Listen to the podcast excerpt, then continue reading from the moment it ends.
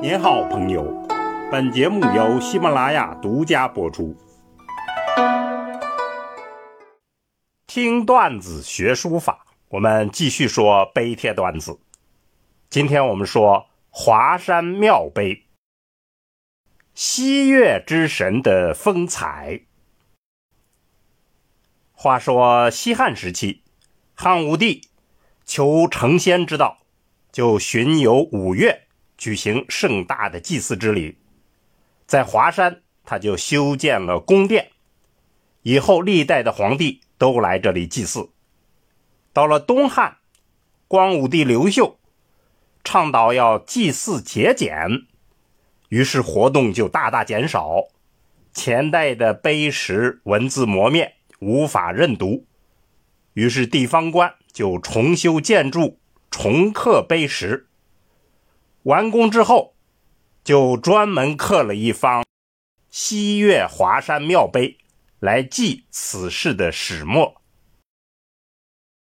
华山庙碑原碑已毁，拓本有四种，是明代拓本最为珍贵。在清代还重刻了翁方刚的摹本。我们来看这个碑文，先说明一下。有大量的文字已经磨灭，为了保持文艺畅通，我们就不特别去说明这些。《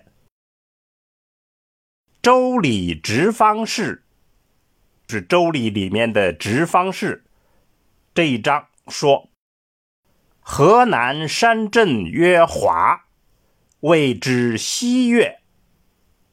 河之南就是大河之南，它的最著名的山叫华。”就是华山，被称之为西岳。春秋传曰：“春秋左传说，山岳则配天，乾坤定位。高大的山岳是用来配天的，乾坤定了位置之后，山则通气，云行雨施。”山泽畅通了气流，云运行于天上，雨运行于地上，继承万物，于是就化育了万物。易之易也，这就是《易经》所讲的道理。四典曰，四典里头这样记载。日月星辰所照昂也。日月星辰，这是人们所瞻仰的、仰望的。地理山川所生殖也。地理山川，那是人们赖以生存之处。公家于民，肆以报之。他们有功于人民，所以祭祀他们而报答他。这里记载了很多典籍里头关于华山的叙述，后面还有关于《礼记》里头的叙述，我们就不去讲了。核心的意思就是说，华山很神圣、很重要，三皇五帝以来历代都在祭祀，所以祭祀的意义极其重大。我们要特别说明一下的是，华山之华就是华夏之华，也就是我们中华之华，所以这是神山。文后就有一段赞词，我们可以读一点炎炎西岳，峻极苍穹，就是巍巍的西岳华山，高耸进入了。苍穹云间，焉有河朔岁荒华阳？它包蕴着河朔，就是黄河以北地区的泛称；揽抱着华阳，华阳就是华以南的地区。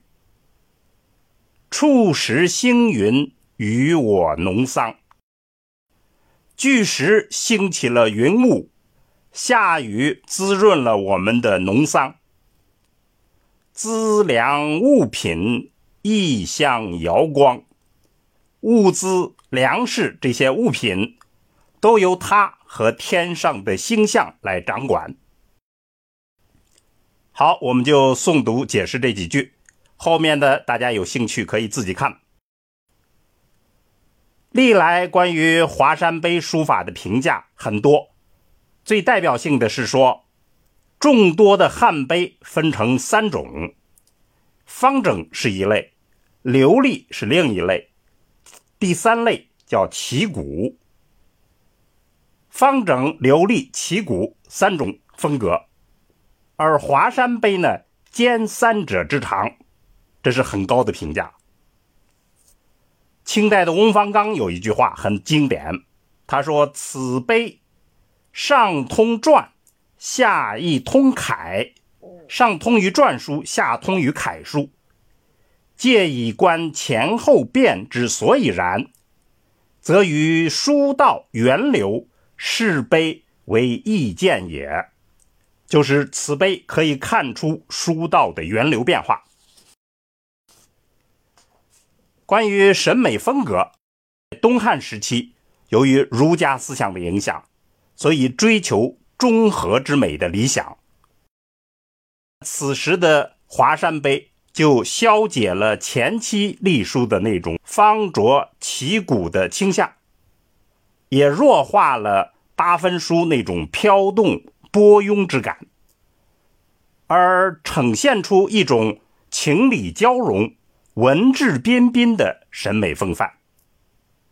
不过，尽管如此，它还是含有大量的篆书意味，这一点大家可以仔细去揣摩欣赏。关于临习，有两位大师的临习情况，我们在这儿介绍一下。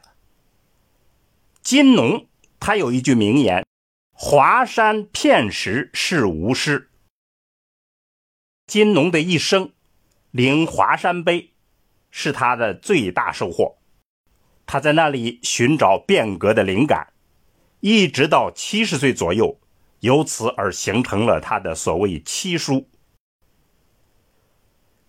我们可以看一下他的临习本，看起来是有点不可思议，不过您仔细欣赏。他的确是得到了华山碑的某种神，当然是有所夸张。比较接近的临本是何绍基的临本，当然何绍基的临本也有他自己独特的个性。我们把原作金农的临本、何绍基的临本一起来比较临习，也许可以帮助大家更快的体悟华山碑的精神。好，听段子学书法，我们下次再见。